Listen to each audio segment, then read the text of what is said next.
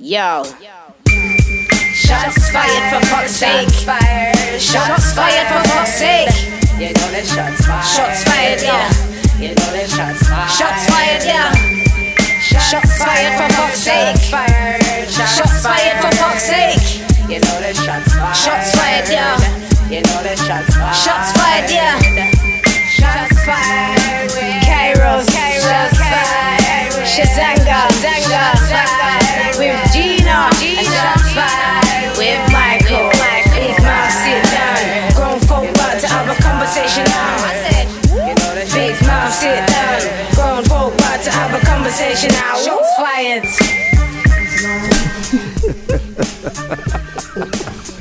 Oh lord. Wi- wicked start. Everybody's laughing and nobody knows why they're laughing. But anyway, it's episode seven of Shots Fired. In the hot seat, as usual, my cohorts, my co-defendants, G What up, what up? and Kairos. Hello. And Chisanga. Now, joining us on this stacked episode later on will be the headliner of a tremendous card, I have to say, taking place in Milan this coming Saturday. It's none other, Mr. Tasty himself, the assassin to his friends. It's Fabian Edwards. But before we get there, I think it's only right. Ladies go first. And uh, what are you bringing to the table this week, G? So, fellas, I have a quick disclaimer before I start my segment. This is what I bring to the week. Yes, I am a black woman from America, but my opinions are that of my own and not a representation of all black women. Okay? So I say that because sometimes I think that people that I'm tweeting with online, or maybe even a listener or two of this show, um, fellas, we might be the only black voices and opinions they hear. So sometimes I feel the need to just kind of let them know, hey, it's just me, Gina, Mike, Chisanga, and Kairos, and we're just kicking it. You know what I'm saying? So with that being said, I wanted to talk about the way in which Tyron Woodley promoted his um, recent bout with Colby. And I'm sure you all noticed that he showed up to that press conference in that red hat that said, make racists catch the fade again. And we all know he was mocking that famous Trump hat that says, make America great. So, I actually like the anti racism outfit he wore, or whatever you want to call it, because I thought it was perfect, like an antidote to his rival Colby that always flaunts his political views with his clothing. Like Chisanga, remember at that press conference at UFC 244, he even had a prop, he had that damn book. You know, Oh, yeah, the uh, Donald Trump Jr. book. yeah. Exactly. So when I saw Woodley, you know, kind of dressing up like him, I was down. I was down with it. I thought it was a fun, you know, cool promotional, um, you know, tactic. Here's where I think Tyron fell short for me, though. I think when you're a black person in this world, you have to work twice as hard as your counterparts, and definitely twice as hard as your white counterparts. And it's just the way of the world, if you ask me. I say this from my own experience to present day. So for those who don't understand, I'm saying, you know, for the folks that don't understand, this is what I'm saying. And for the folks that are just racist and don't want to understand, it's pretty simple. Black people get killed while getting arrested by the police all the time. And Dylann Roof murdered nine black people after praying with them in a church and was taken alive by the police and given a sandwich on the way to jail.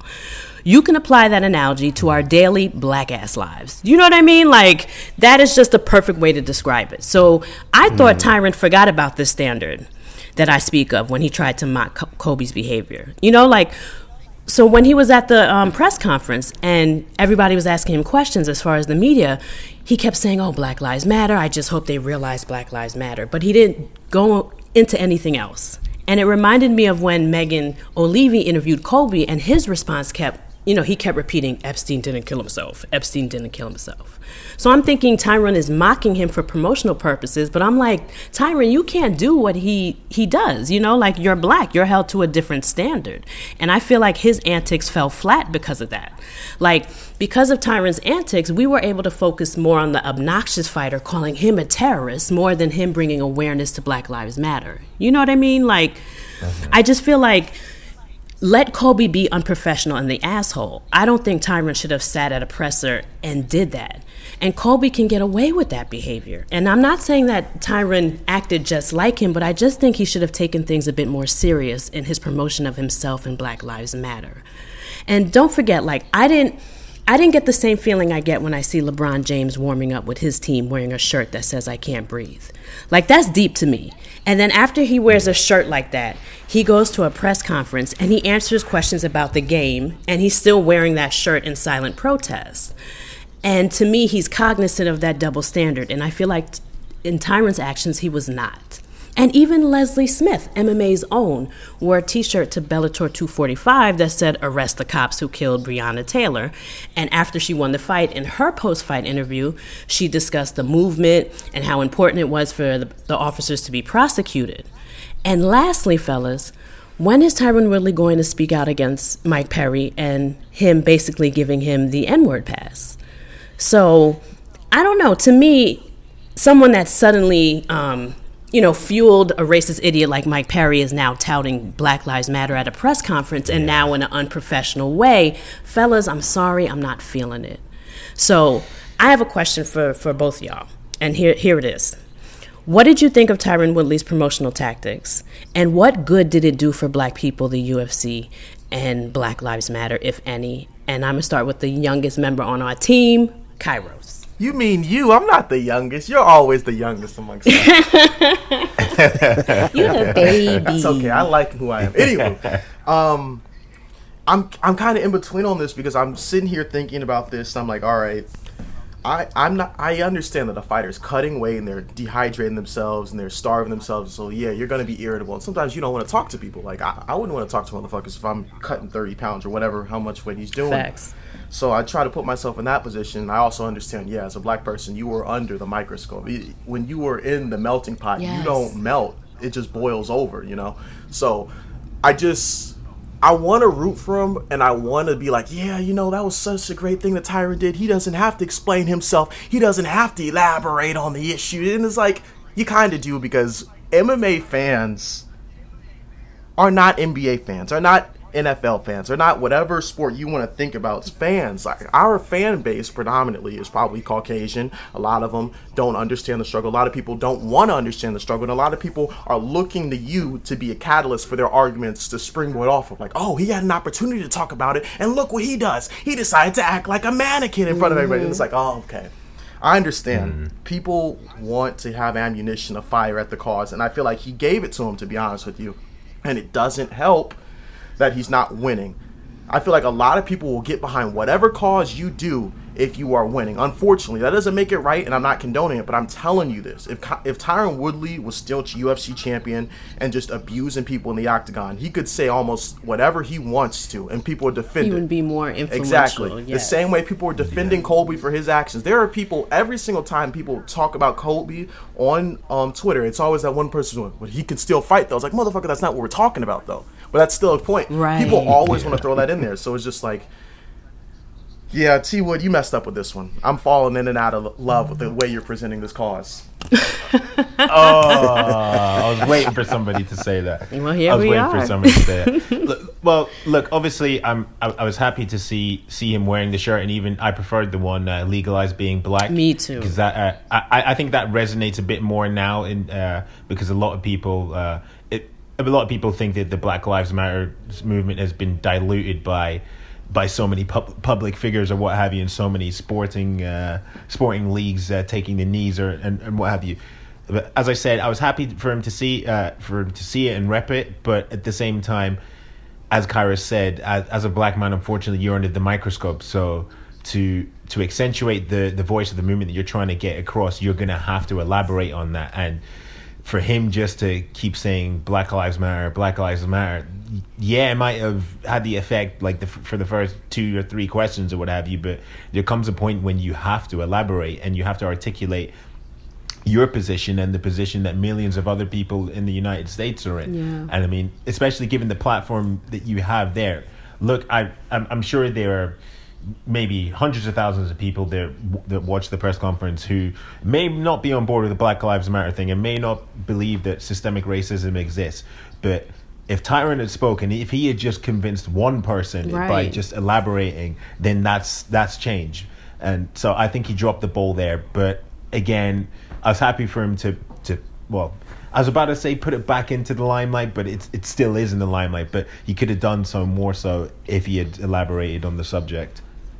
You know something, G? Mm-hmm. It's just amazing to hear you speak about your experience and how you were actually raised in terms of the rhetoric that you know your parents instilled in you. In that, mm-hmm. you know, you're a black woman, you're a young black woman, and you need to actually do a thousand times better in terms of your efforts because of the fact that you're black. That's Yeah. echoed by my own experience. That's echoed by my own raising. That's echoed surely across the board. But I just thought when you were speaking there, it's just amazing how much synergy and how much similarity there are to your experience and you know th- than there is to mine because they- they're exactly mirrored in terms of how that phraseology was instilled in me. Now, saying that, it would have taken minimum minimal effort for you know Tyron Woodley to actually read off his T-shirt. Legalize being black. What does that mean? Unpack that. Right. There's your talking point. Right. He had those cues. He had the visual cues in the hat. Make racists catch the fade again. Now, for me, it's minimal effort. It wasn't as though he had to go over and above and beyond to make up the spiel, the rhetoric. He had those visual cues, but wasted it, and in in a, in a, in a way, made a mockery of the platform that um, he effectively wasted there because. There you have a captive audience of journalists, of media, who basically are hanging on your every word, who can actually amplify the message in its core, at its core, and did nothing with it. It's slightly disappointing. And also the fact that when given the opportunity, um, I think really and truly, perhaps give it to somebody else in his team that could amplify that. Yeah. But I didn't see mm-hmm. that happening. Yeah, and I also, you know, what do y'all think about him? He's never said anything about the Mike Perry thing. Like I like at first I was like, "Oh, I really like his outfit." And I still do. I love the shirt like Mike and Chisanga said. Mm-hmm. Like I would wear that shirt. Like, like that shirt is dope. But then at the same time, I'm like, it's Angela Hill and now Sijara Eubanks that are saying that Mike Perry using that word is inappropriate. This is the guy that kind of gave him the pass. And it's okay we all make mistakes, but fix it before you come out here and just say Black Lives Matter, Black Lives Matter. You might want to actually act like Black Lives Matter too and just kind of f- fix the mistake that you made with Mike Perry. Once mm-hmm. again, black women doing the right thing and coming out and speaking against him.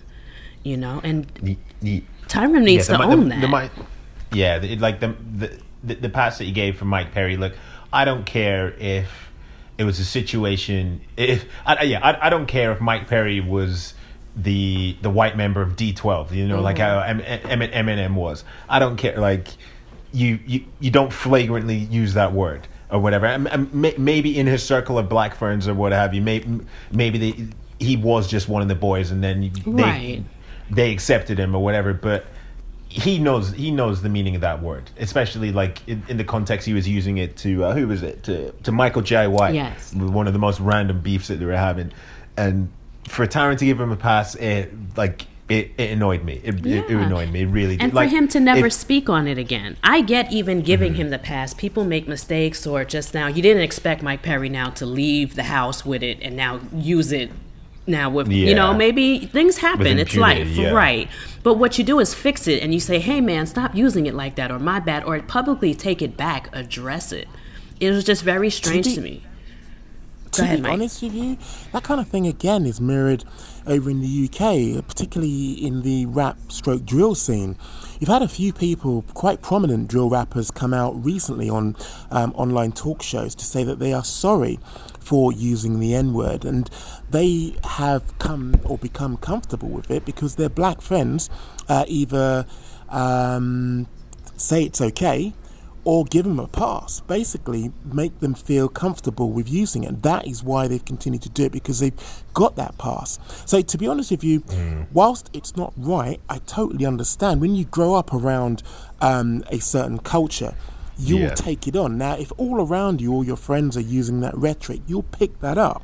Now, I can't for a second, you know, believe that we've gone from. Um, we're going to give Mike Perry a pass to Black Lives Matter, and you know Thank I, I'm I'm I'm blacker blacker than the blackest, um, and it, it, I'm I'm struggling with that. blacker than we- Right. blacker than But- Wesley Mike Snipes. is the But blackety the- black black. the- be, be consistent is all I'm saying. Yeah. If you're going to give him a pass, give him a pass consistently. Um, tone down the Black Lives Matter and uh, let ra- or give or let racists catch the fade again. Tone down all of that. Just be consistent is all I'm asking. But I Be can professional. Understand. Like be professional. understand. Like be at a press conference. Answer the people's questions about the fight and also ask, hey, what's your hat about? What's your shirt about? Just like LeBron Yeah. James does. For him to come out and act like a tool was just me thinking like, hey, you can't do what Colby does, Tyron. Don't forget that. You know, I think- you, well, you I have think- to be better than that mm-hmm. standard that you're being held to. Like you, I just did not like. I loved it initially, but he dropped the ball. Go ahead, Chisanga. Yeah, I, I part, part of me part of me thinks that maybe he he just didn't want to elaborate for fear of the the onslaught that would come back from Colby Covington. Because you know full well Colby would have gone into that press conference anticipating Tyron mentioning Black Lives Matter and he probably would have had facts and made up stats like memorized so he can just rattle off Yeah. at, at Tyron. And, may, and maybe Tyron didn't want that verbal exchange. And maybe maybe he didn't feel that he could be the well, he was the right person to have that verbal exchange to deconstruct all the, the arguments and the BS that, that Colby has. So if that's the case, then I can understand to a certain extent. But again, uh, as I said before, I still feel that the ball was well and truly I can't. dropped. I can't understand No, it. I can't understand it at all. I'm sorry. I was thinking about it and I was trying to shoot him some bell. You are almost 40 years old. You're telling me you couldn't. You, I'm gonna know. For real, you're almost 40 years old. You telling me you couldn't do some research at all? You you don't want to get in verbal alter- Nah, that's This man true, that's isn't true. the director of civics at Harvard. He's a professional fighter like you. You guys are on equal footing as far as intelligence is concerned, or whatever you're capable. Both college grads. Are you seriously that afraid of that man? Do that? It's like that scene from. Have you guys hmm. seen the Boondocks?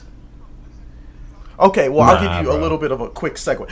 It's like this. There's this one rapper from the Boondocks. He was very outspoken against violence, and uh, but he was encouraging it. He was like the stereotypical rapper. But then when Obama got into the office, he wanted to jump on the train and wanted to support the cause. Really didn't understand what he was supporting or who he was supporting or the ideals.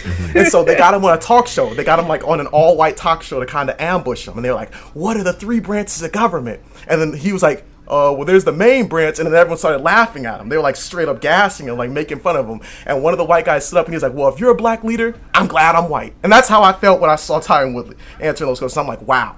If someone white was watching, they're probably thinking, "I'm glad I'm white." If if someone like that is going to represent their people, like I was embarrassed. And I tried to like peel it back and say, well, what if there was under this circumstances? It's either just don't talk about it, don't hype this up, or you got to go all in. I'm sorry, bro. Like you're afraid to verbally talk to Colby Covington, but you're not afraid to fight him in the octagon. Like, bro, no. I'm sorry, no.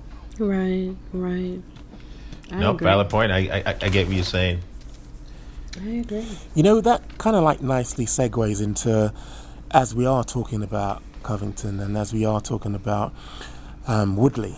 Uh, during the UFC uh, Vegas 11 post fight press conference, um, Dana White, he actually was fielding some questions about, you know, things that UFC fighters say. And, um, you know, one of the things that was brought up was that uh, Colby Covington called Tyron Woodley a domestic terrorist sympathizer.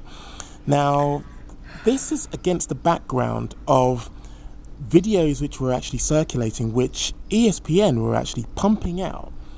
And uh, in that video, Covington was uh, saying to Kamaru Usman, he, he asked him if he had a call, if he got a call from his uh, from his little tribe, because um, Kamaru Usman was like kind of, I suppose, teasing Covington about receiving a, a call from the president and how you know gushing he was over the phone.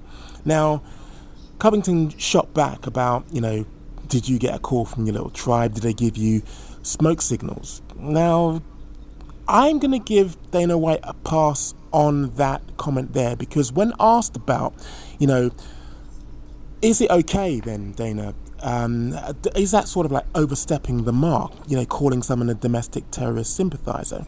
In terms of chronology, I hadn't um, kind of like got it on my timeline, and that makes me think that what Covington said to Kamaru Usman came after that question. Now, in answer to you know the domestic terrorist sympathizer comment, Dana White um, replied, "Look, one of the things that we've never done here in the UFC is stop people from expressing how they feel about certain things inside or outside the octagon." And um, he was saying, oh, even if it's me, if it's about me, uh, who's more about free speech than we are? Now, Corey Anderson that- begs to differ. that that was that was his retort. Now, for me, I have a big problem with that because look at the climate we're in, Dana White. Read the room. Have a look at what's going on in the streets. Do you really think it's good to actually stoke those fires, or could you pull your boy aside, maybe, and just say, maybe turn it down? You know, read the room, Covington. But when you look at, in hindsight, in the rear view mirror, that now Dana White has 2020 vision because he now has a full picture of what was said between Covington and Kamaru Usman. He now has a complete picture where E ESPN actually pulled that um, broadcast or pulled that um, snippet from the website and from Oh, have they? I- from, I haven't- from, I from. Twitter. Did they? Also, yes, also, um, the fact is, BT Sport, um, I think it's um, Adam Catterall was in interview with Covington. They pulled that interview too because um, I think it was Nick Peet and and Adam Catterall who were talking on another podcast, um, which I really do recommend listeners. Fight Disciples. The Fight Disciples. They were talking on there that Covington was in interview with Adam Catterall and was talking the same sort of guff, the same sort of rhetoric with the same sort of vim. Now, BT Sport obviously pulled that for a reason. So why, in hindsight, knowing all of this, putting all the pieces together, have the UFC not said anything? My question to you, and I, what I wanted to bring to the table, is, is twofold. One, are people getting bent out of shape over rhetoric? When you think about it, this is rhetoric. People ultimately are getting in the cage and beating the absolute shit out of each other, unless you're running. But also, um, should um, should we put Dana White on blast in in hindsight for not actually saying anything when he has the full range of the facts? Um, okay, I'll I'll, I'll I'll I'll chime in on this. Obviously, I, I, I couldn't believe what I uh, what I saw from what I heard from Colby the the next morning. I, I, I genuinely couldn't believe it, and I, I was quick to tweet out my anger, and then, like you, Mike, my my mentions were just were were a mess. But Ridiculous. it- Yeah. my mentions were a mess. And initially, fire, right. yeah, uh, I know, and I'm still getting notifications from it to this day. But to this day, That is so, So relevant right now, though. Yeah, yeah. I say to this day is only like two days, ago, two or three days ago. But, but anyway, um, and my immediate reaction was, "What has Dana White said anything? Said anything about this? Uh, Has, has this been put to uh, put to Dana White?"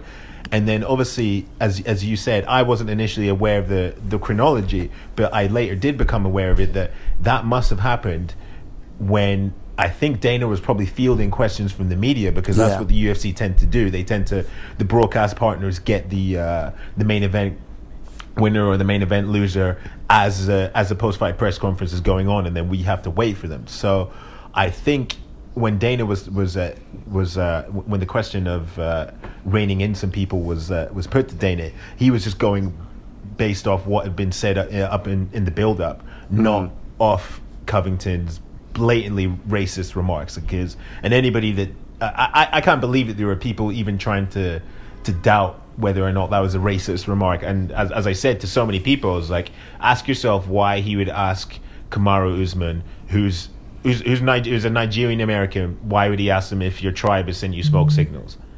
And if you, yeah, yeah, a, a lot of people were being incredibly facetious or what have you. But okay, I'm I'm I'm I'm digressing anyway. But back to the point about Dana.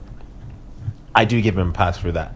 Had had Colby Covington said that in uh, in, in in in an altercation with Kamaru Usman in the octagon that was where the microphones picked up the cage side microphones and say Joe Rogan was interviewing both of them at the same time like like kind of like how DC was with Brock Lesnar UFC 226 and then that had been heard for everybody to hear. Had he not had he said the same thing that he said in the press conference I would have been vexed. But in this in this situation I am not as vexed as, as much But but um, just, sorry, just to oh, press the issue with you, mm-hmm. Chisanga, just so that I pro- probably clarify my question. Are we getting bent out of shape for nothing? This is rhetoric. That's the 1st mm-hmm. question. Secondly, mm-hmm. in hindsight, White has the benefit of all the tapes which have now been pulled and um, the uh, social media um, assets have now been pulled. He will have the benefit of knowing Yeah. that and knowing what they contained. So, as I say, two questions. Based on that, am I, am I getting bent out or are we getting bent out of shape for nothing? These are athletes who are going to ultimately punch each other in the face. But two, is it a case of, well, White now knows. Why haven't you said anything? Okay, so well, here, here, here are my uh, here are my responses to that. In terms of your first question, asking are we getting bent up shape? Okay, yes, everybody will say yeah, but it's a cage fight, blah blah blah. They're gonna fight each other or what have you. Hmm. But what what is dangerous, what is very dangerous, is that Colby Covington is being allowed to call Tyron Woodley a domestic terrorist sympathizer and a Marxist and a communist, and nobody is challenging him. That is a very, very, very like we're wading into very deep and murky waters. If It speaks if, if volumes. nobody's, it speaks volumes, Yes. especially especially given this current climate. I mean, Thank you. There's there's people on, on, on, on both sides of uh, um, on the right and the left who uh, who are extremists who who might hear that and then be like, okay, I might I, I I live near Tyron Woodley. I'm gonna go take this motherfucker out. And again, like I think was it last week or the week before that um, somebody walked up to two two police officers just in their car and just shot him. We don't know if this is somebody that's been radicalized from the far far left. So you can imagine it conversely that could happen from the far far right, where you get some crazy UFC fan who's a Colby Covington, Donald Trump diehard fan. It's like you know what, Tyron Woodley's a, uh, Tyron a terrorist. I'm gonna drive across state lines and go kill him. Look at what Kyle Rittenhouse just did, like Right. not too long ago. Do you know what I mean? Yeah. So I don't think we're getting bent out of shape with with rhetoric. And in terms of why the UFC haven't said anything yet, I'm gonna wait until the end of the UFC 253 broadcast because that would be the ideal time for them to put out a message beforehand and say we don't condone blah blah blah anything, and that would be using the biggest platform available to them. Mm. If that doesn't happen, then I would say well then serious and even more serious questions have to be asked.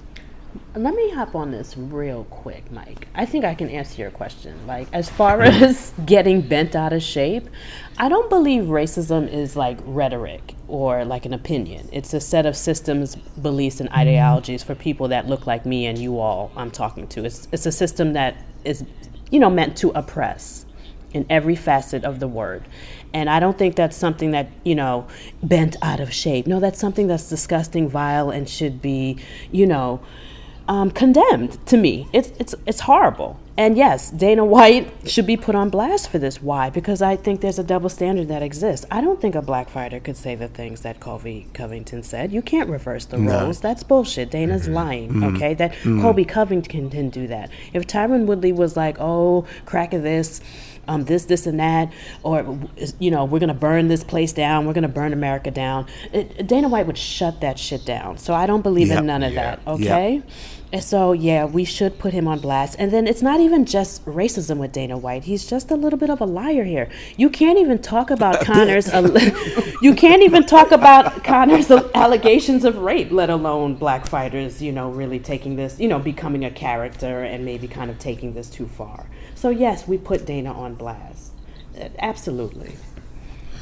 Uh, and one thing I, I get so frustrated with I'm I'm not gonna sit here and act like I'm a Cornel West or I'm like a civics expert, but I like I learned a few things. I, I, do my research, you know, I look at stuff, and it's always the same people who want to hide behind the Constitution, the amendment. It's like we we all support freedom of speech. You can say whatever you. I'm not going to infringe upon your rights, so you can't expect me to do it to you, and I can't expect you to do it to me.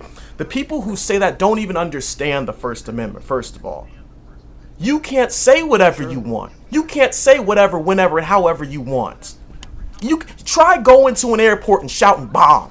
Try going to a theater and shouting fire. You don't have the freedom of speech. Try talking bad about the president about what harm you may or may not commit against them. They will be at your door. They will be at your door in 24 hours. So as far as this freedom of speech goes, that's not true. And the people who echo that echo that sentiment, don't know about the First Amendment or any amendments. They just talk around these these terms that a lot of these pro-America people use that they hide behind that they truly don't even understand.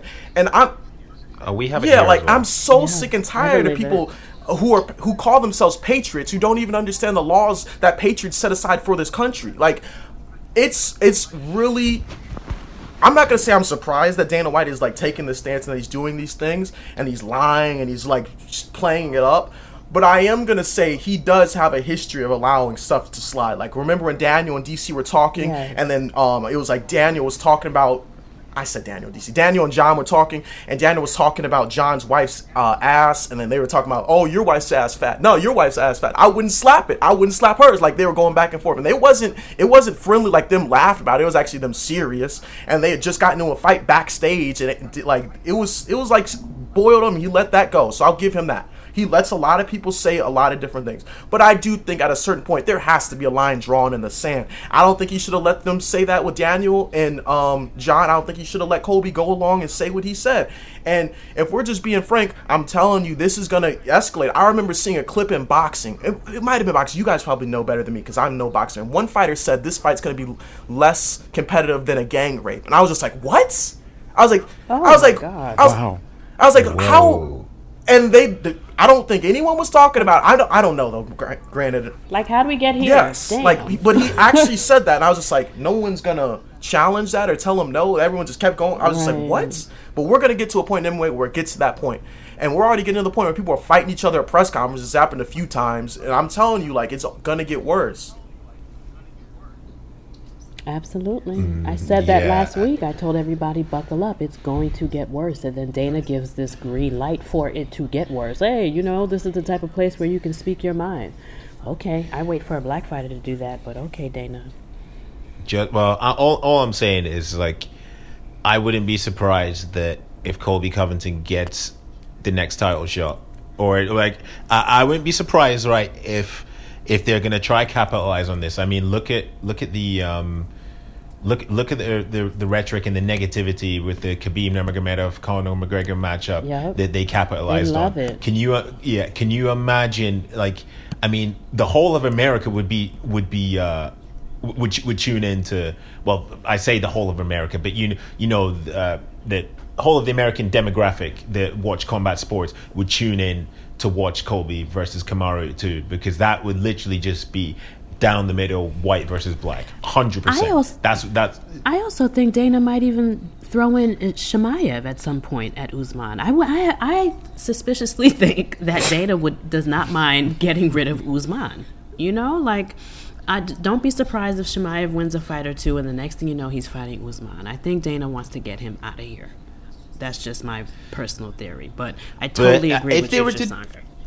But if they were to do that, like I, I've like look, obviously the the world is completely on pause. Like, and the UFC can't go expanding into new territories. But with Adesanya and Kamaru Usman, they've got the keys to Africa right there, right there in their hands, and with Francis Ngannou as well. But it's Like, but Dana doesn't revere them. I just saw an article where Dana was like, "I don't really care for Israel Adesanya's walkout," and I was like, "What?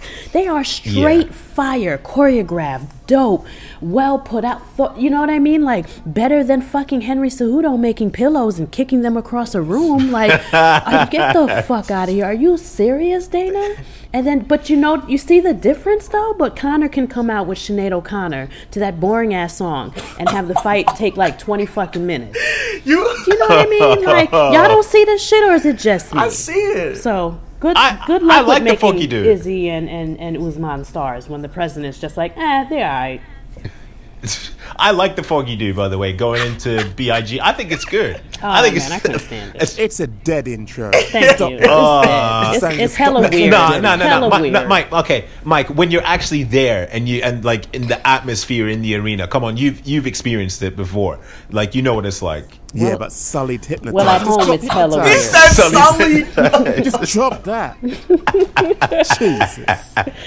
I'm Sullied. with you. I'll put your song. I like it. It's a bop to me. I'm not gonna sit here and lie. I like it. Yeah. I'll take Hey, Israel man- flipping ass and dancing with his friends over Conor coming out with some ass. like weird Halloween music that gets the crowd excited. See that, that that's one that's one thing I like about Bellator. There's more pageantry with the walkouts, but who are the, the, the promotion who are the best of the best when it comes to walkouts? Without a doubt, is KSW. If people don't know about the walkouts of KSW, you need to get to know because some of them are arguably some of the most iconic that I've seen in uh, in all the mixed martial arts, man. So.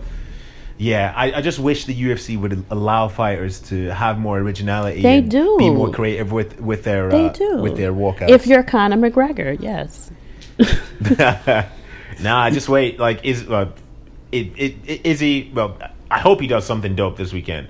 I think he's going to. I think he's going to ignore Yeah. Dana White and keep doing what he does. That's how he got the Puma Puma sponsorship. Like he doesn't really Yeah. need the president, but it would help if Dana White kind of pushed him in that direction too, the same way he does other athletes. You know, like Yeah. you said, he has Usman and Izzy as African champs. Let's go. Let's let's push this. But look what he does for like Weili Zhang and other other international stars. Come on, man. It's it's it's not a coincidence, but that's just me though. Speaking of Foggy Dew and getting back to Dana White and press conferences, it would seem like a few of the uh, journalists assembled there were listening or even watching the conference, press conference through a, a foggy dew. Don't you think so, Chisanga? Yeah. Um, I, I, I need to compose myself before I, I say some shit that, that, that, that gets me ostracized from circles. Basically, my my my grievance, my grievance with some of the some of the uh, some of my colleagues. ob- ob- Obviously, I, was about to say some some of the media. uh, They are indeed my colleagues. Is that they haven't pulled up Dana White on on comments made by by Colby Covington or other inflammatory comments made by other fighters. Now, we were just talking about him and the, the foggy dew.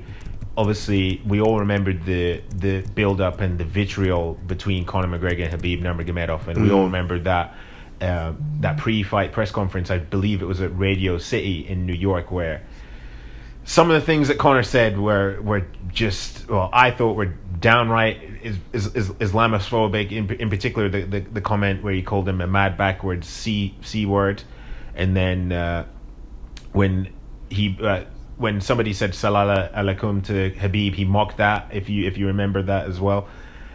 So yeah, I, I, I'm I'm just I'm I'm just at a loss for words that I haven't seen members of the media, particular in America, because I've seen members of the of the media over here, and uh, but you you brought them up earlier today. Uh, the boys at Fight Disciples, uh, Adam Catterall and Nick Peet, because they did a whole segment on Colby's uh, comments being racist. I haven't I haven't seen I haven't seen any other outlet apart from Andreas Hale, but he's obviously he's, he's obviously a, bl- a black man, so he's gonna he's gonna come out and say this.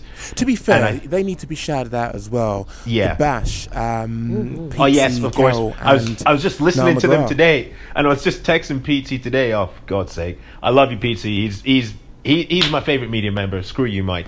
But but I'm joking. I'm joking. Nah, P, PT's my boy. But yes, they they also they also talked about this as well, and I can't believe I I. I forgot about them because I was literally just listening to today as a, as I made my breakfast. But so many outlets have yet to to write anything about it or even tweet anything about it. So my question to you is, guys, are are media members afraid of of rocking the boat and and, and losing credentials over doing the right thing?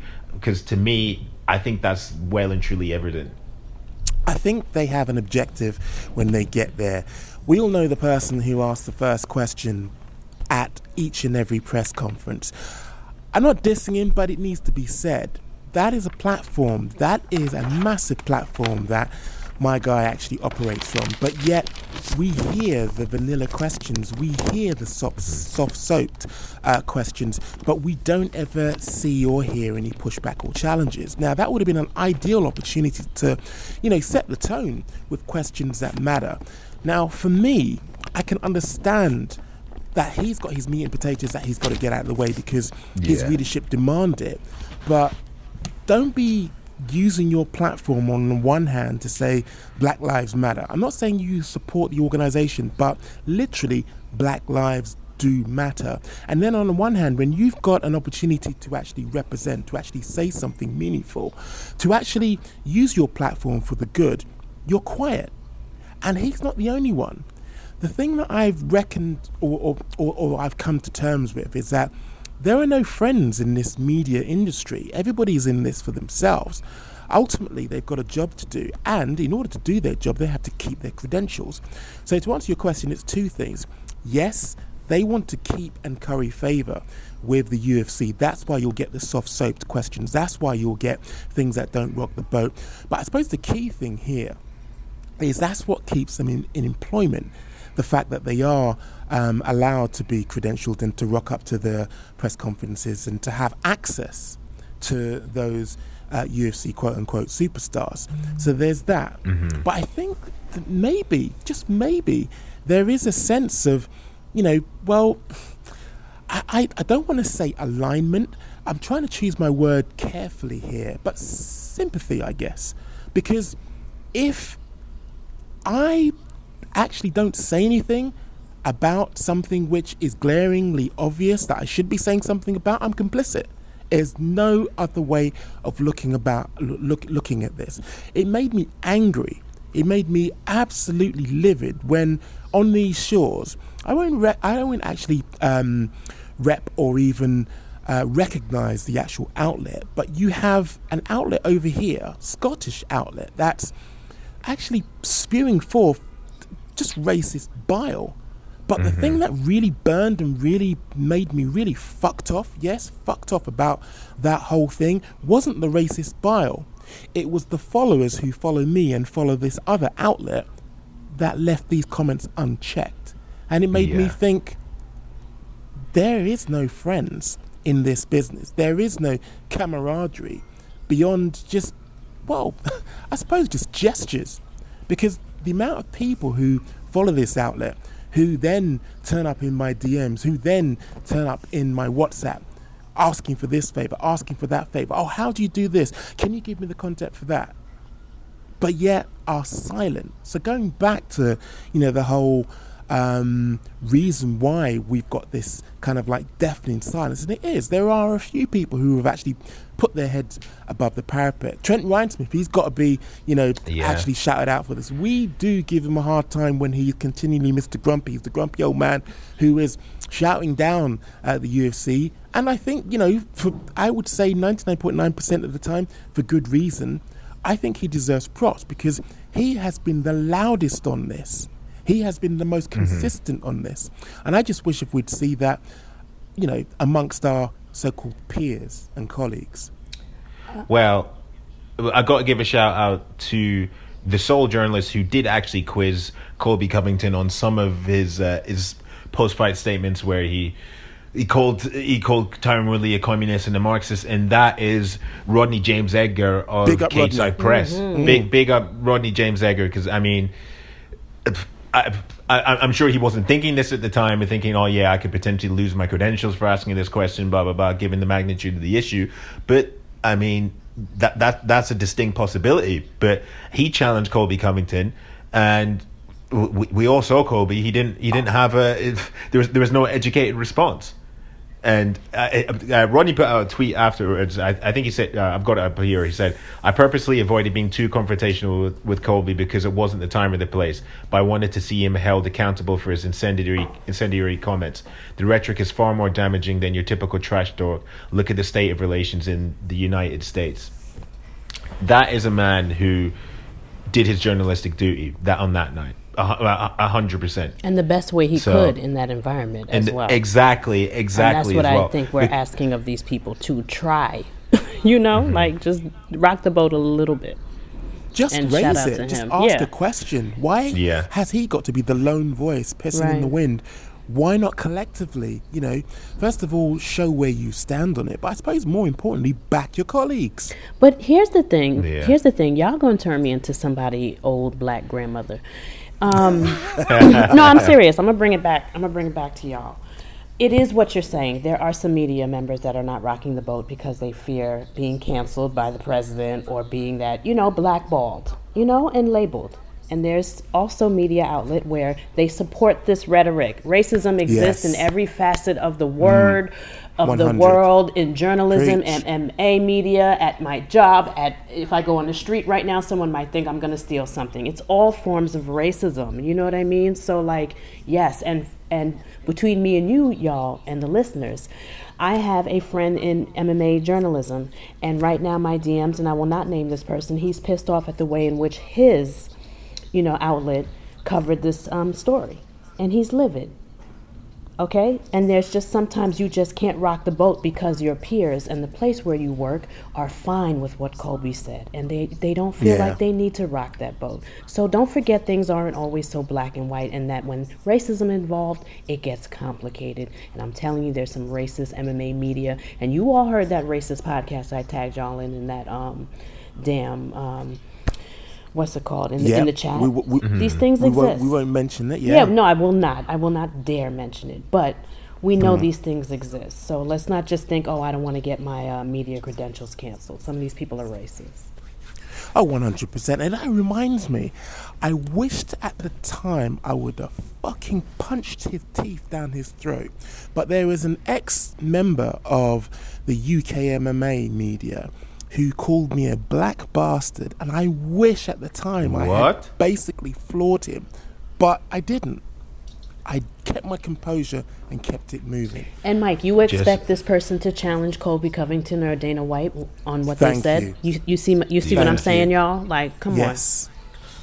No, I, com- I completely. Mike, you did the right thing there. To be honest, you you did the right thing because all n- n- people around you might not have heard the comment, but people would have just seen you throwing the punch. And guess Exactly. what Mike is? Remember that Yeah. standard I discussed? Mike can't do that. Nope. You know what I mean? you. That's how I see Yes. it. And Mike, Mike would not hold him to that standard. And I believe, just from talking to Mike long enough, I believe Mike holds him to that standard, above that standard, and what you're supposed to do if you want to be successful. So there's no way, Mike, you could have knocked that guy out. And something tells me Nah. you knew it. Hmm. Hence the reason why I kept it moving. There you go. Hmm. Kairos, I'm interested to hear your thoughts. I just like.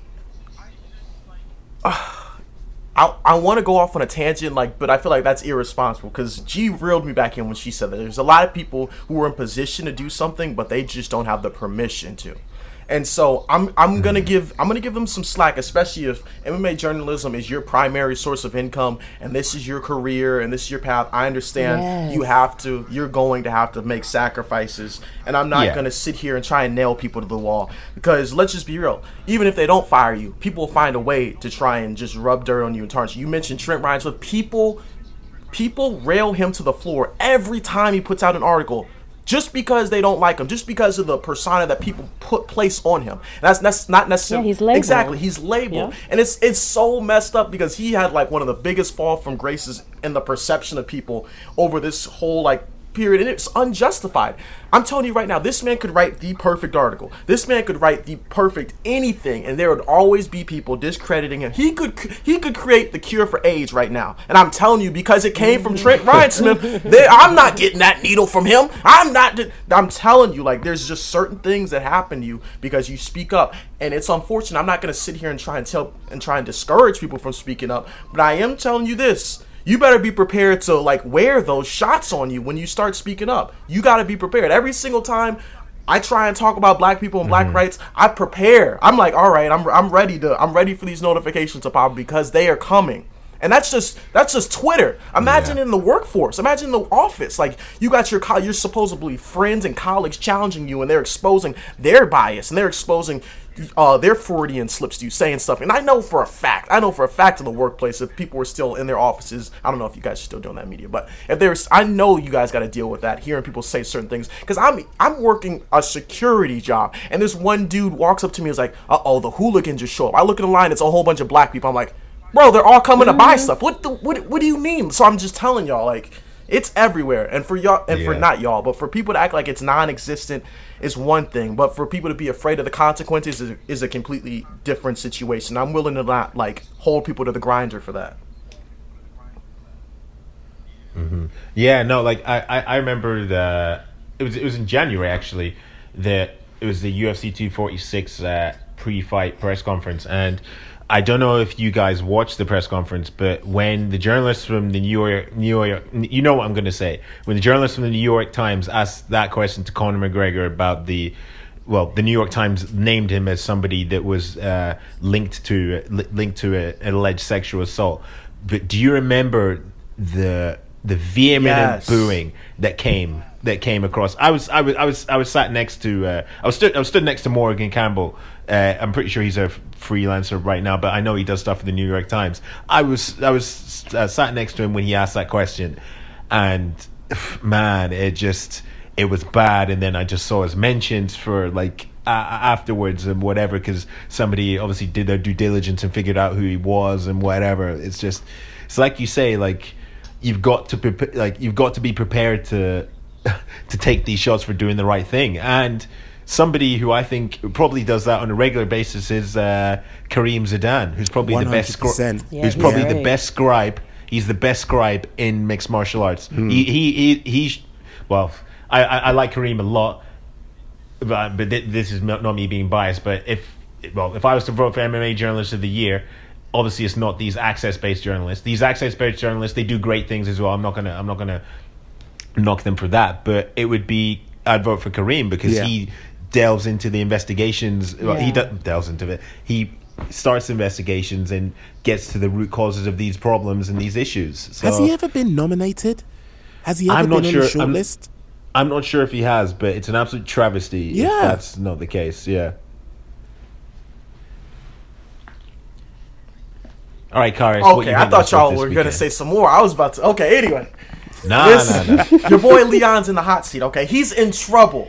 He's in trouble. I remember we were talking about this man a few months ago, not even a month ago, a few weeks ago, and I was like, "Listen, he should fight Wonder Boy. He's right in his realm, and if he gets a win over Wonder Boy, it's hard to deny you a title shot. If we're just being realistic here, especially being on the win streak that he's on." And the nicest guy allegedly in the UFC calls him out and like, "Sir, I would have greatly appreciated it if you would accompany me to to a fisticuffs." He was sounding real UK. He sounded like he was from the UK, and I was like, "Oh God." I challenge, I challenge you. to you. to- I'm like, oh god, okay. At least he called him out. Yeah. And I'm sitting here thinking to myself, if Leon doesn't take this fight, if this fight does not come to fruition now, they are going to castrate him. I'm like, I I wanted to choose a Oh, different word, but I feel like that people will literally Castrate, murk bro. Leon for not fighting. Like, it's one thing when you lost your opportunity to fight Tyron Woodley, great, fine. But it's another thing for you to be asking for all these items and you're not fighting while other people are constantly fighting around you. That's another thing. You can't. I'm gonna be real with you. There's some people who have the luxury to sit around and wait for a title shot to get into their hands, and we know why. Some of the time, but other time they deserved it. You know. Holly Holm. A bit- but I, I would be real. Holly kind of she became champion. She became champion. She always one win away. So that- Yeah, that's yeah, her yeah. situation. But uh, there's some other people who literally sit and wait for title shots. I.e. Dominick Cruz, one of my favorite fighters of all time. He does that. Oh he my does that. He literally waits for, and he gets it. Leon, you can't do that. You can't. You got to fight, and you got to fight somebody soon. And I, I, we were joking around about him fighting uh, Khamzat, but. Yeah. I'm gonna tell you right now, I don't think he should take that fight. nah, bro. Yep. There's, there's, it, it, it the risk to reward ratio is is over, probably the yeah. worst in combat sports history with that fight. It, Title it's just shot not. aspirations It's not worth it because if he beats him, people will say, "Oh, Hamza, he's only had nine fights. Leon's had X amount of fights." Blah blah blah. And if he loses, my God, can you imagine? Uh, well, it, it, it- yeah, it, it, it would take him. It would take him another five years to get back to contention. that that's how, that's how bad it would it would be. But for me, and I think Leon actually made the right call the weekend. It's the, the fight to go for is Colby Covington because Colby's also in this position. If you take away all the um all, all the extenuating circumstances surrounding Colby or, or extenuating factors surrounding Colby. He's in the position where he's just got a win over Tyron Woodley, who's now lost his last three and went into obviously went into the fight losing his last two. And this isn't a Tyron Woodley that that starched Robbie Lawler or a Tyron Woodley that, that dealt with Darren Till. This is a Tyron Woodley who is a shell of himself and who I think after he came out and he said that, oh yeah, I I mismanaged my money, blah blah blah, and I'm just fighting for money. He's just not been the same. I think I don't think a lot of people have made that connection that Tyron came out and said that, and then obviously um, uh, made that correlation that he said that, and then his performances haven't haven't been the best. So, but I think the fight is to go with Colby because obviously winner gets the next title shot. Winner gets the title shot, Usman or um, or Gilbert Burns. So, because because Leon needs that big name. Obviously, Colby's that big name, and Colby, realistically, I don't like. I don't think he should get a title shot um, after coming back and winning one fight. I don't think so. So, that's the fight for me. Um, I am in full agreement with Kairos. I feel like if Leon Edwards doesn't fight soon, fans are really just going to forget all about him and whatever influence and power he has with that eight fight win streak is just going down the toilet if he just doesn't get in there and remind people like that he's really good in the dark horse of the division. And I don't know if y'all heard this, but Stephen Wonderboy Thompson is also trying to fight him. And I don't think that's Yeah. a bad matchup either. And I think he needs to take something. Chimaev, absolutely not. but um, Yeah. I think Colby Covington is a great fight for him. And I think it's the fight that makes the most sense. I just don't think Colby's going to take it. Um, I did hear that Colby alluded to fighting Nick Diaz, which is like a horrible fight and matchup, but good for Colby if that happens. Imagine those two people during a pre-fight build-up and whatnot. You know, and he, you know he'll racist it right up. Isn't Nick Diaz kind of Mexican or something? He'll find something where he can just you know make this terrible. Yeah. yeah so that'll be good for him. But Leon has to get in there and get in the mix, and I, I really think he needs to get Wait in a there. second, soon. wait a I'm second. concerned. I'm concerned. Wait a second. Did you just say racism would be good for Colby? No, yeah, he can racist it on up. Like he can always find that angle. That's what I mean by that. He'll racist it on up. So, you know, Diaz. That's a you know Mexican last name, right? Oh, that's God. you know he'll, he'll have a ball. I'm just- he'll have a ball. There'll I'm a- just there'll- laughing because that's the strangest way I ever heard someone say racism would be good for somebody. I, di- I have never heard. That's why I'm That's laughing. his angle. That's probably like what his team does when they sit down. Like, how can we make this as racist as possible? You know, that's what's working. It seems like so. I wouldn't put it past him to bring that up if he was to fight like a Nick Diaz. You know, all jokes aside, you know, that's where it comes from. But back to Leon, we got to get him in there, fellas. I mean, y'all from the UK, are y'all getting nervous about his like lack of I am. activity here? I am. I am. It's it's. When did he? la- When did he fight RDA? I think that was. was that- 2019. Uh, who It knows? was, yeah, it was, it was it was last year, but I'm trying to think of what month it was. I think it might have been August or September at the latest. I, I, I, I can't remember, but I'm getting nervous now. It's It was it's a long time. and- Saturday, July 20th, 2019. Okay, July 20th. Okay, Dang. so gosh. Woo. Yeah, Woo, so we're talking we're talking what 15 months? Yeah, basic. Oh my god. Yeah, It's, time. Yeah. Yeah, oh, not 15, yeah, not fifteen months, about fourteen months or what have you. But yeah, he, he, Leon needs to take a fight. Obviously, like Leon's in the position where nobody really wants to fight him in the division, Yeah. which which sucks. It's not as if he hasn't been campaigning for fights or what have you. He has been campaigning for fights, and obviously he had the fight against Tyron Woodley get booked, and obviously we know how the whole COVID situation screwed that up. But now, if he, he's he's in the position where like the UFC could offer him someone outside the top five, and he might have to take it. But if he was to, like, if he was to decision them or whatever, put on a dominant performance, he'd still have to get another win.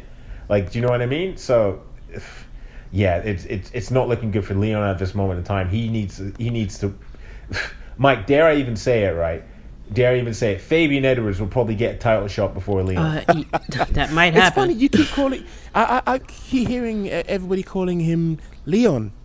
It's leprosy. Leprosy Edwards. Ah! Nobody, wants to stand, Hold on. Oh my nobody God. wants to stand next to him. Nobody that- wants it. I wasn't Look, ready. How many times? How many times has he reached out to Woodley for the fight? No, turned it down. How many times has he called out Covington? No, turned it down. Street Jesus turned it down. The only person who's actually reaching out towards him right now is Stephen Wonderboy Thompson, who initially, Yeah. remember this, who initially said, No, thank you. That does nothing for me. This is the state of play. Leprosy Edwards, nobody wants that. Ah! nobody wants that. And that's why I'm saying we're now in a situation where somebody has actually turned on their heels and said, okay, Yeah, all right then. I'll have that. That is the fight to make, and that is the fight. Trust me, that's the fight that will be made because it's the only one on the table right yeah, now. Yeah, and Leon needs to jump on that man back and be like, Dana, we want to fight. We want to fight. We want to fight. Like, I hope he's not like, Yep. you know, no, not Stephen. like, sir, you can't do that right now. Sit down and fight Well, that they- man. They're both managed by the same team by Paradigm, so the fight would be pretty easy to make, to be honest. I, and I think it could be made just over just a group call or a WhatsApp message. You know what I mean? But but yeah, he needs to fight. You too. expect He that really fight to does. be exciting, though, y'all? Mm. I'm picking Yes. Wonder Boy, but I Oh, don't think he's taking the fight. I went through his like tweets. yeah, I went I- through his I- like tweets. He was liking all the comments about Leon shouldn't have to take this fight. Blah blah. I'm oh, like, Oh, oh so he's- hell, he's no, not Leon. What do you- feeling it He's liking then. all them He's tweets. I'm like, bro, feeling don't you know we can see this? Oh, like, what? he's not feeling it. So I'm like, bro, are you crazy? and someone someone tweeted it and then deleted it, and I was about to be a jerk and like screenshot it and repost. it. I was like, I'm gonna let this man live. We going I'm just gonna let Leon do what he does. But I don't think he's gonna take that fight, Yeah. and he's gonna turn into Santiago Ponzinibbio. Ponzinibbio's on like a six They- fight, seven fight, maybe eight fight. They did it streak. to a Hasn't fought Sunsal too. years, Me and unlike Mike used to be like, man, no they might have That's gonna Sunsal um, Leon tighten up. Edwards. For a while, we were saying that, you know, like they they're gonna do that to him too. Like I don't know why Leon's really holding on to this eight fight win streak so yeah. hard. Like you are not a Devo. You are not a Devo. Yeah, you don't right. have that pull. You got to fight Stephen Thompson. Speaking of Edwards and uh, getting back in the cage, we've got Fabian Edwards on this week's episode because Fabian Edwards clashes Costello Van Steenis live on Channel 5 if you're based in the UK. And I think it's only right that we segue into that interview right now. If Costello hits me back and says that he's up for jumping in the interview, Yeah. uh, at the same time as you. Are you going to be up for that? I mean, literally, I've, I've, I've just just messaged him literally four minutes ago. So to be fair to him, he's not had a chance to respond yet. All right, then just let me know then. All right, okay. All right. All right. Well, you know, first off, uh, maybe it's just me. Maybe I'm just looking for beef, but it seemed like this card is full of beef. I tell you, first off, there's you obviously and Costello Van Steenis. There's your um, your your previous beef with Mike Shipman. He's uh, he's walking about surely the hotel or wherever you guys are staying, but also there's um there's uh, Wanliss versus um what's the guy's name again? Uh, Um, Alfie. Alfie Davis, yeah. Because obviously that there's the kind of like friction that happened between your camp and um, London Shoot, and it looks like Wanliss is uh, or Akonne Wanliss is representing your camp, and obviously you know he's representing or Alfie's representing um, London Shoot. Am I reading too much into this, or there's no beef at all? No, we don't like them boys. I I don't like them boys anyways. I can say that. You know what I mean? What what is Like the what is the beef there? What why how come No, you, I- you got you got beef with them? No, I just so it is to be honest. Apart from the um the Shipman thing, the way I see it is if your teammate's fighting someone, you don't need to take it upon yourself to to make it your problem. You know what I mean? So I feel like a few of them have made it their problem when I was fighting Shipman. So that's when I see that team. I don't really, I don't, I'm not going to show no respect to that team. When, when you say take it upon themselves to, to get involved, what, what do you mean? Is it something that they said or just an attitude? No, no, Is it an aura? Just the, the act, you know, because before we was fighting and all of that, eh, you know, if you see them around, they'll say hello. Yeah. And all of that stuff there. Yeah. And ever since when the fight happened or before the fight happened, everyone's walking around thinking they're solid. So it's it's just keep that same energy. And I mean, I'm not really one for to, to beg friends. Anyways, I'm so, I'm I'm I'm I'm solid with my team, so that's all right. Okay. Well, it's been a long time in coming. You've obviously had a, a little bit of a false start that you were supposed to have faced Van Steenis um, earlier on in the year. Now, t- to you, was that much of a hindrance having that kind of like false start, or is this giving you a, a lot of time to work on your tools? What, what, what, what, where's your mind at with this? Now my mind is it's a perfect time. You know, um, I've just been working, so th- that's it. You know, um, I never took my my foot off the gas pedal when they said the fight was off. I, I expected it anyways, if I'm honest, because as soon as all the lockdown rules started happening, and my brother's fight was cancelled, I I expected it. So I just made sure I stayed working and and improving. and I'm, I was on Saturday. I get to show that. Now, in in the time that you've been off, I mean, we've seen some tumultuous times, um, social unrest, basically underpinned by police brutality. I mean, you can call it what you want. You you can you can label it under Black Lives Matter, but essentially there's been unrest because of police brutality, not just in the States, but you know, here as well. People are making their voices known um, for the longest while, and it's more public now.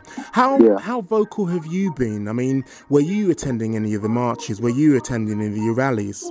Yeah, me and my brother and a few of, few of the guys from the gym attended the one that was um that was in Birmingham. You know what I mean? So yeah, we're showing our support to the whole cause and everything. And you know, for you, the cause, uh, like I say, at its heart, it's really about being respected as a human being, but also for me, it's about you know the undue attention that the police give black males, typically around your age. Actually, I mean your age Yeah. and younger. So, just from your own personal experience, does does the struggle actually reflect what you've been through as well? Yeah, I've, I've experienced it. You know what I mean? Like I've I've I've got my first ever criminal record from doing nothing, and I'm talking about not even being around, just walking. You know what I mean? I've I've been walking through the through the park, and and um officers ran up to me and accused me of stuff. I wasn't even I didn't even know what happened. I was just trying to get home from school, so you know um whether that was a racial thing or not, but I've seen I've seen happen to me, my friends, over time and time over again. So it's um it's a thing that's been going on for a long time, and my family's experienced it, and people around me's experienced it. I find it crazy how people, how people are trying to like, how, how people are try, how much people are trying to go against it. You know what I mean? Yeah. It's it's crazy how, how how many people are trying to go against it.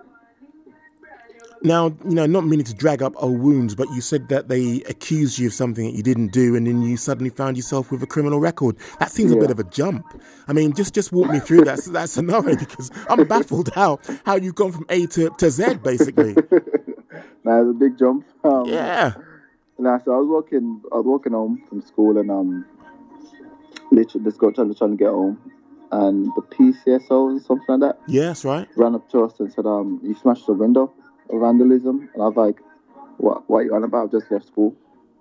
He's like, nah, you did. But obviously, I, I was like, okay then. Ring the, ring the, like, ring the actual real police. Yeah. They, they've came, they've arrested me, um, took me in. After after doing the interview, my mum's like they've sat to my mum and they said, okay, if he admits to it, then we give, then we let him off. But What? at the time, I didn't know how the justice system works, so I was like, I'm not agreeing to because I never done it. You know what I mean? So I just thought the truth will come out because I haven't done anything, and and I let and I get let go. But now instead, I got I got hit with a 500 pound fine, What? six month and six month probation. That's the first time I've ever spoken to a police officer as well. You know what I mean? So it was um yeah. So If I knew the, if I, if I knew the justice system work, I would have I would have said I fucking done it. Cause I would have got off with nothing. You know what I mean? wow. I would I would have got scotch free for it. So it's um, yeah, it's, it's mad how it works. That is unreal. I mean, one of the focuses again over the last few months, just before lockdown, was you know the the disproportionate number of again black males um, falling to knife crime and uh, youth violence, basically. H- how much have you been involved in um, you know making your voice heard? Because I've seen you know obviously a, a, lot of the um, press was actually around your brother and Jimmy Manua, and I Yeah. believe it was Darren Till. But um, I didn't see much. Um, well, I didn't didn't see your take on it. Yeah. Now it's um, I've I've got a I've got a friend and he's he started a um, he started a business like where he helps kids in school. So I've been having a chat with him to see. He's he's asked him to come into the school and speak, but obviously the whole um, the whole COVID thing and all of that. Yeah. you know, um, I've stopped it. So he's asked me a few times to come into school and, and speak about my experiences and and see if he could understand some of these kids. You know what I mean? Because I, I grew up around I grew up around all of that. You know I mean, like all the knife and stuff like and stuff. So it's um it's sometimes hard to it's sometimes hard to understand. That's what I try to ex- I try to explain to people because some people some people they come from good backgrounds and they still want to pick up that sort of stuff. You know what I mean? It's, it's hard to like sometimes ex- explain it. So it's, it's it's giving them the option that that's not the only route you can go down. You know what I mean? Yeah. Whereas whereas some people feel like this is the only route this is the only route I can take. Nothing. then there's no other opportunities out there. See, in the past, I've worked with uh, young offenders and people who've basically been excluded from school in people uh, pupil referral units. And one of the recurring themes that you know a lot of the black males I used to speak to, it was not just fear, but it was protection. They're not going out to commit crime. They're not going out to stab people. They're doing it. They're carrying a knife to prevent in their eyes themselves from being stabbed. Is that your kind of like understanding? Is that how you see things as well? Uh, yeah, in some of the some of the cases, but I, I, I couldn't really see it and say, you know what, that's that's for that's for you know what I mean. That's that's just for everyone. Um, in some of the cases, yeah, but there's other cases where people pick up badness because they don't know know better. You know what I mean? Like no one's educating them out here. Yeah. You know, um, so they're picking up the badness and they don't even understand why they're doing it because it's made out to them that this is the cool thing. So you need more. I just like you just need more inspirational people around them, whether that's in the community. You know, it's like in, in the black community, a lot of it's, it's like a lot of the wrong people or influential, like all the rappers and that. I listen to all the rap music. Mm. But when when we got people rapping about doing the badness, that's gonna influence some of the kids. So you need people that's gonna talk to them about businesses and how to get into that and and you know, more positive things. I hear that. I hear that definitely. Now, fast forwarding now, um, you know me, I, I don't like to have the conventional questions. I like to kind of like go a little bit deeper. Because, you know, we could talk about your fight camp and give you all the, the, the, the, the usual um, shitty questions, or we can talk about Yeah. things which really matter to you and I and people who are listening to this. But, Yeah. you know, inevitably we have to kind of like turn towards September the 26th when you take on Costello Van Steenis. Now, just before we go any further, the, a victory here, would it be more sweeter than the victory over Mike Shipman? Or is this one the one where you kind of like, you feel you've landed? Ah, nah, um, I think, yeah, I think this one would be a bit more. Nah, it depends how I finish him on Saturday. Right. You know, um, that, that's all. That's it depends. If I knock him out and I did a knock, and I haven't, and I've, I haven't knocked Shipman out, then he wouldn't. But this is this is the bigger fight for me than the Shipman fight Mm. in terms of where it's gonna get my career. You know, um, after this fight, I'm like one or two fights away from a world title. Wow.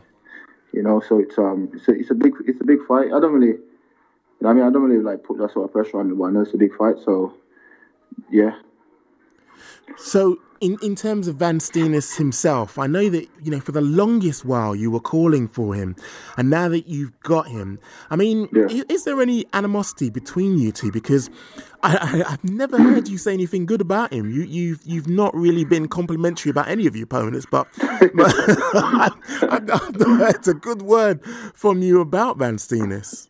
Nah, it's what it is. I'm no, I'm never gonna have a good word about any of my opponents. You know, um, but but tell a lie. If they does, if, if they do good things, Yeah. I have to be honest say, you know, actually, he's good in that area. That area, you know, um, I just see him as a standard fighter. You know, like his game, he's young, he's athletic, but I've got, I'm all of those things as well. So I just see him as a standard fighter. He's not tricky.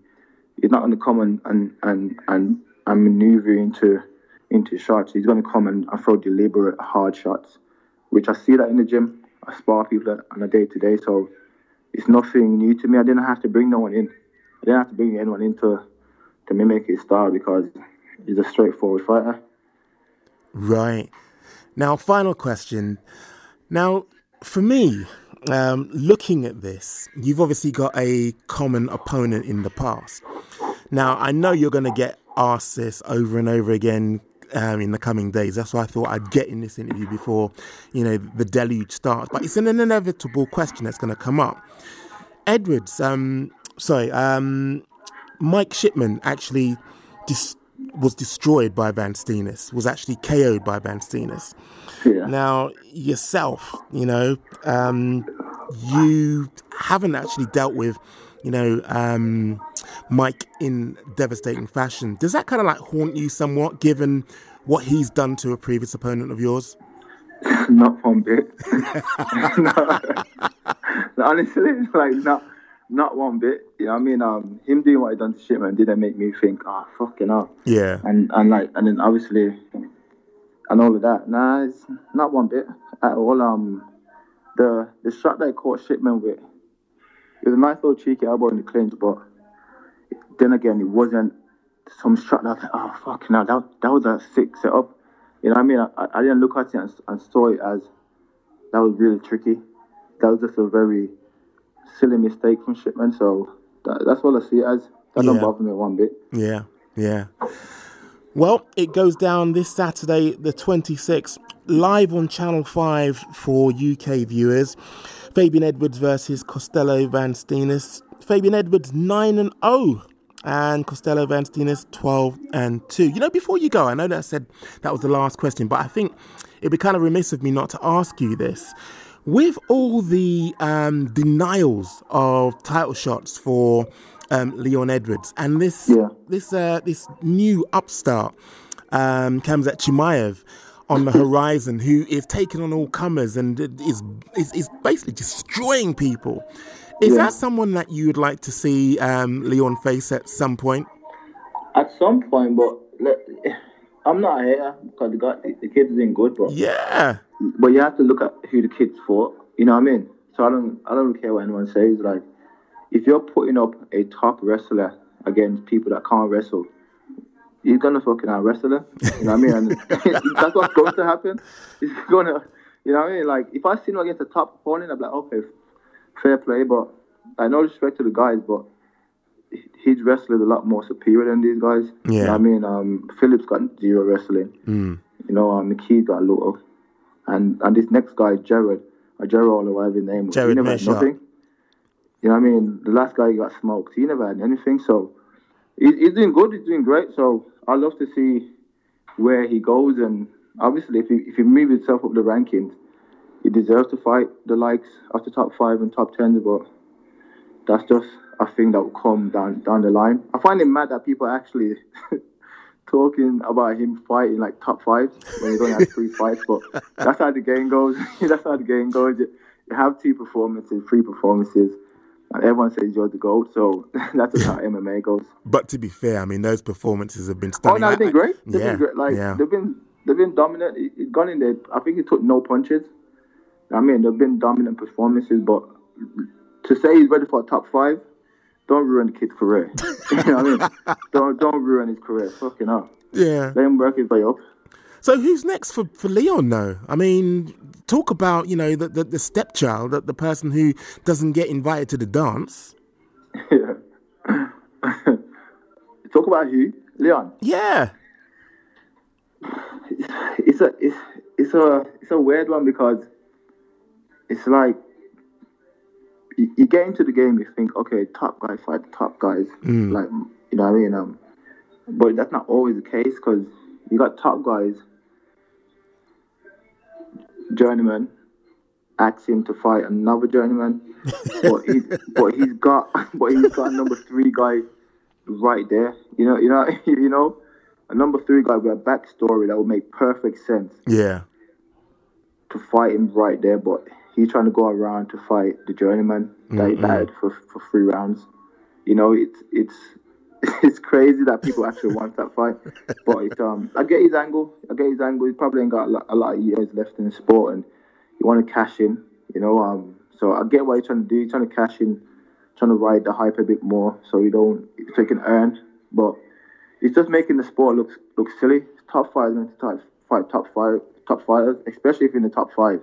You're all meant to fight each other. I hear you. I hear you. Well, it looks as though you're going to go back to the gym now and uh, prepare for Saturday because um, Costello Van Steenis hasn't called me back, so it doesn't look like he'll be joining us uh, on this one. Scared. That boy's scared.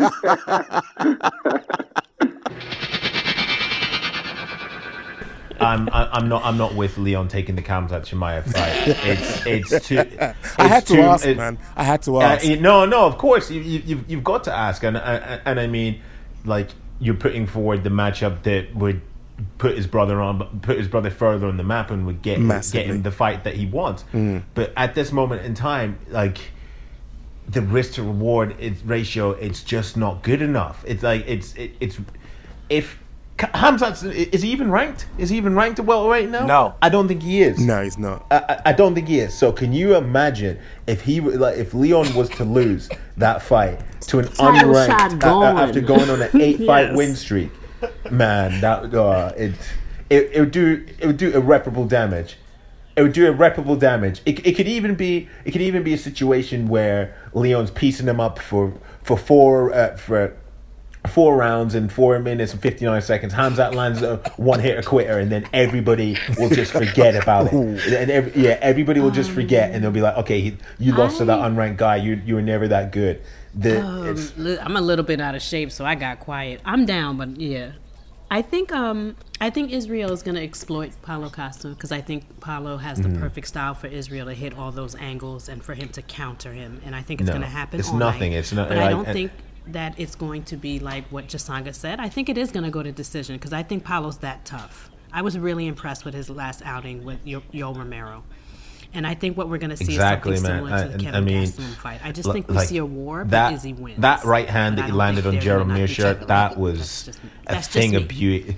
It was a thing of beauty, man. Uh, It just like the speed and like well, like the, the double fake with the jab and then just bang like, uh, and I, I, I'm I'm a big fan of Gerald Me as well, too. and I, I, I, I I, I don't know. Yep. Was I the only one who, who thought that he froze? Kind of. Do you know what I mean, or that he was re- reluctant because he uh, Hamza immediately took the center of the octagon and had him on on the back foot.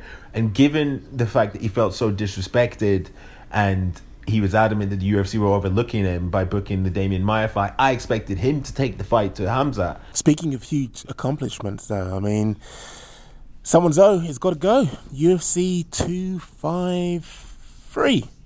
Have I got this right? Yes, Yeah. you do, man. You this time, it. UFC 253, Israel Adesanya versus Paulo Costa goes down this Saturday. Uh, well, for us, it'll be Sunday when it actually rolls around in the UK. But um, that I can't actually wait to see. I've got um, I've got money on Israel Adesanya coming up trumps here. I just can't see um, Paulo Costa's gas tank lasting past a second. Plus, I think those muscles are going to gas him out. Plus, I just think that Israel's too wily, too slick, and too unpredictable in terms of rhythm. That um, I think it's going to be Israel Adesanya who uh, lifts that belt again and still.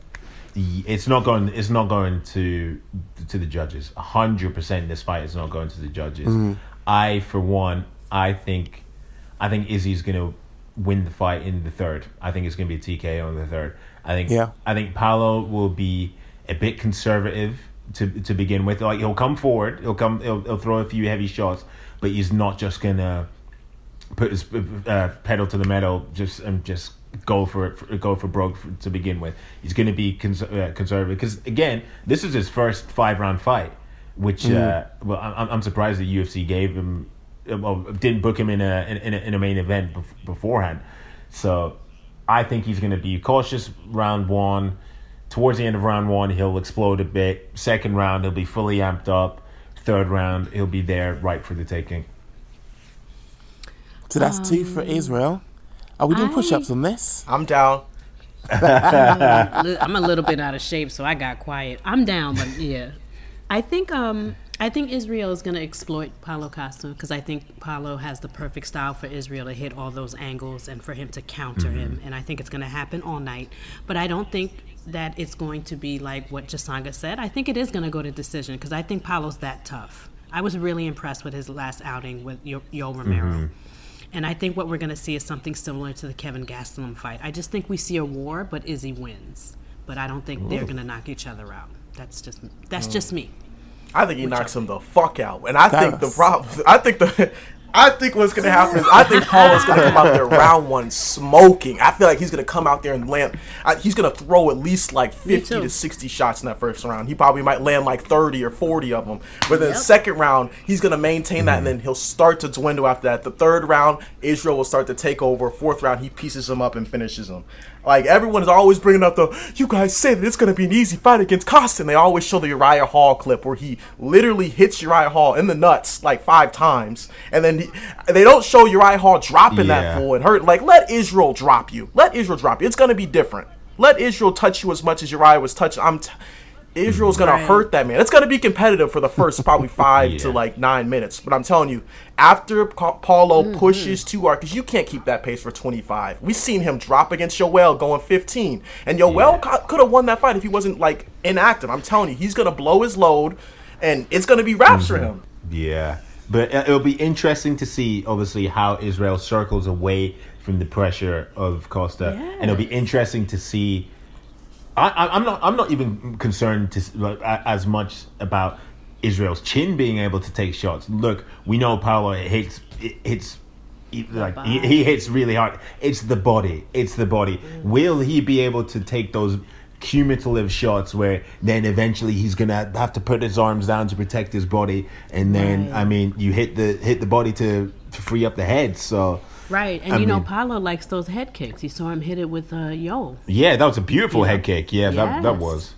and he likes to, you know, convince the opponent that he's going for like, you know, like he's feeling you out, and next thing you know, he throws up a head kick. And I do agree with you, Chisanga. I think it's going to be somewhat of a war, but I just don't think it's as easy as people think. I do think Paulo's pretty good and has a decent gas tank. I just think Israel pieces him up all night. Paulo just looked like the type of dude that's just not going down, though. You know, he talked all Yeah. this shit. He's in the best shape of his life. I think he's gonna give it a hundred percent. You know, so I'm excited, as you can tell. Mike, have you seen this news about Cage Warriors the trilogy? This happened. What what news? Uh, Six I haven't fights are off. Wow. Six fights are off. I, yeah. I, I can't say I've been, been paying much attention to uh, the fights as um, WoTV are actually non-credentialed uh, for the last five years from uh, Cage Warriors. So it's not a promotion which um, I actually you know keep a keen eye on. To be honest with you, so no, I hadn't seen the news. Yeah, but the, the well, e- e- even the the big fight of the weekend, the Morgan Charrier fight, that's been cancelled, and I I, fe- I feel for him because prior to this whole COVID thing, I think Charrier, if he would if he'd won his next fight, then he'd be in the UFC. So it's a shame. Just it's a shame. Just imagine, in a few weeks' time, we see Charrier rock up on Bellator Paris. Oh, How do you like them oh. apples? I, I know you gonna I know you gonna like it if that happens. To be continued. Well, oh god. just before we go, every single aspect of what we've discussed here, we are very happy to talk uh, amicably about on our social media. You can get me at Mike WoTV on Twitter. How about you guys? I am at G Spot MMA. Kairos Uh, Kairos MMA K A I R O S. and Chisanga. And you can find me at Chisanga underscore Malata on Twitter. Well, I have to say, this has been a very passionate episode. I've really, really enjoyed uh, running around these issues, and uh, I'm really hoping that um, they do continue online. But um, we've got a wicked weekend of fights coming up, and uh, no doubt we'll be back. Well, myself and G will be back on Sunday, but we, the uh, Four Musketeers, will be back next Thursday uh, with Shots Fired.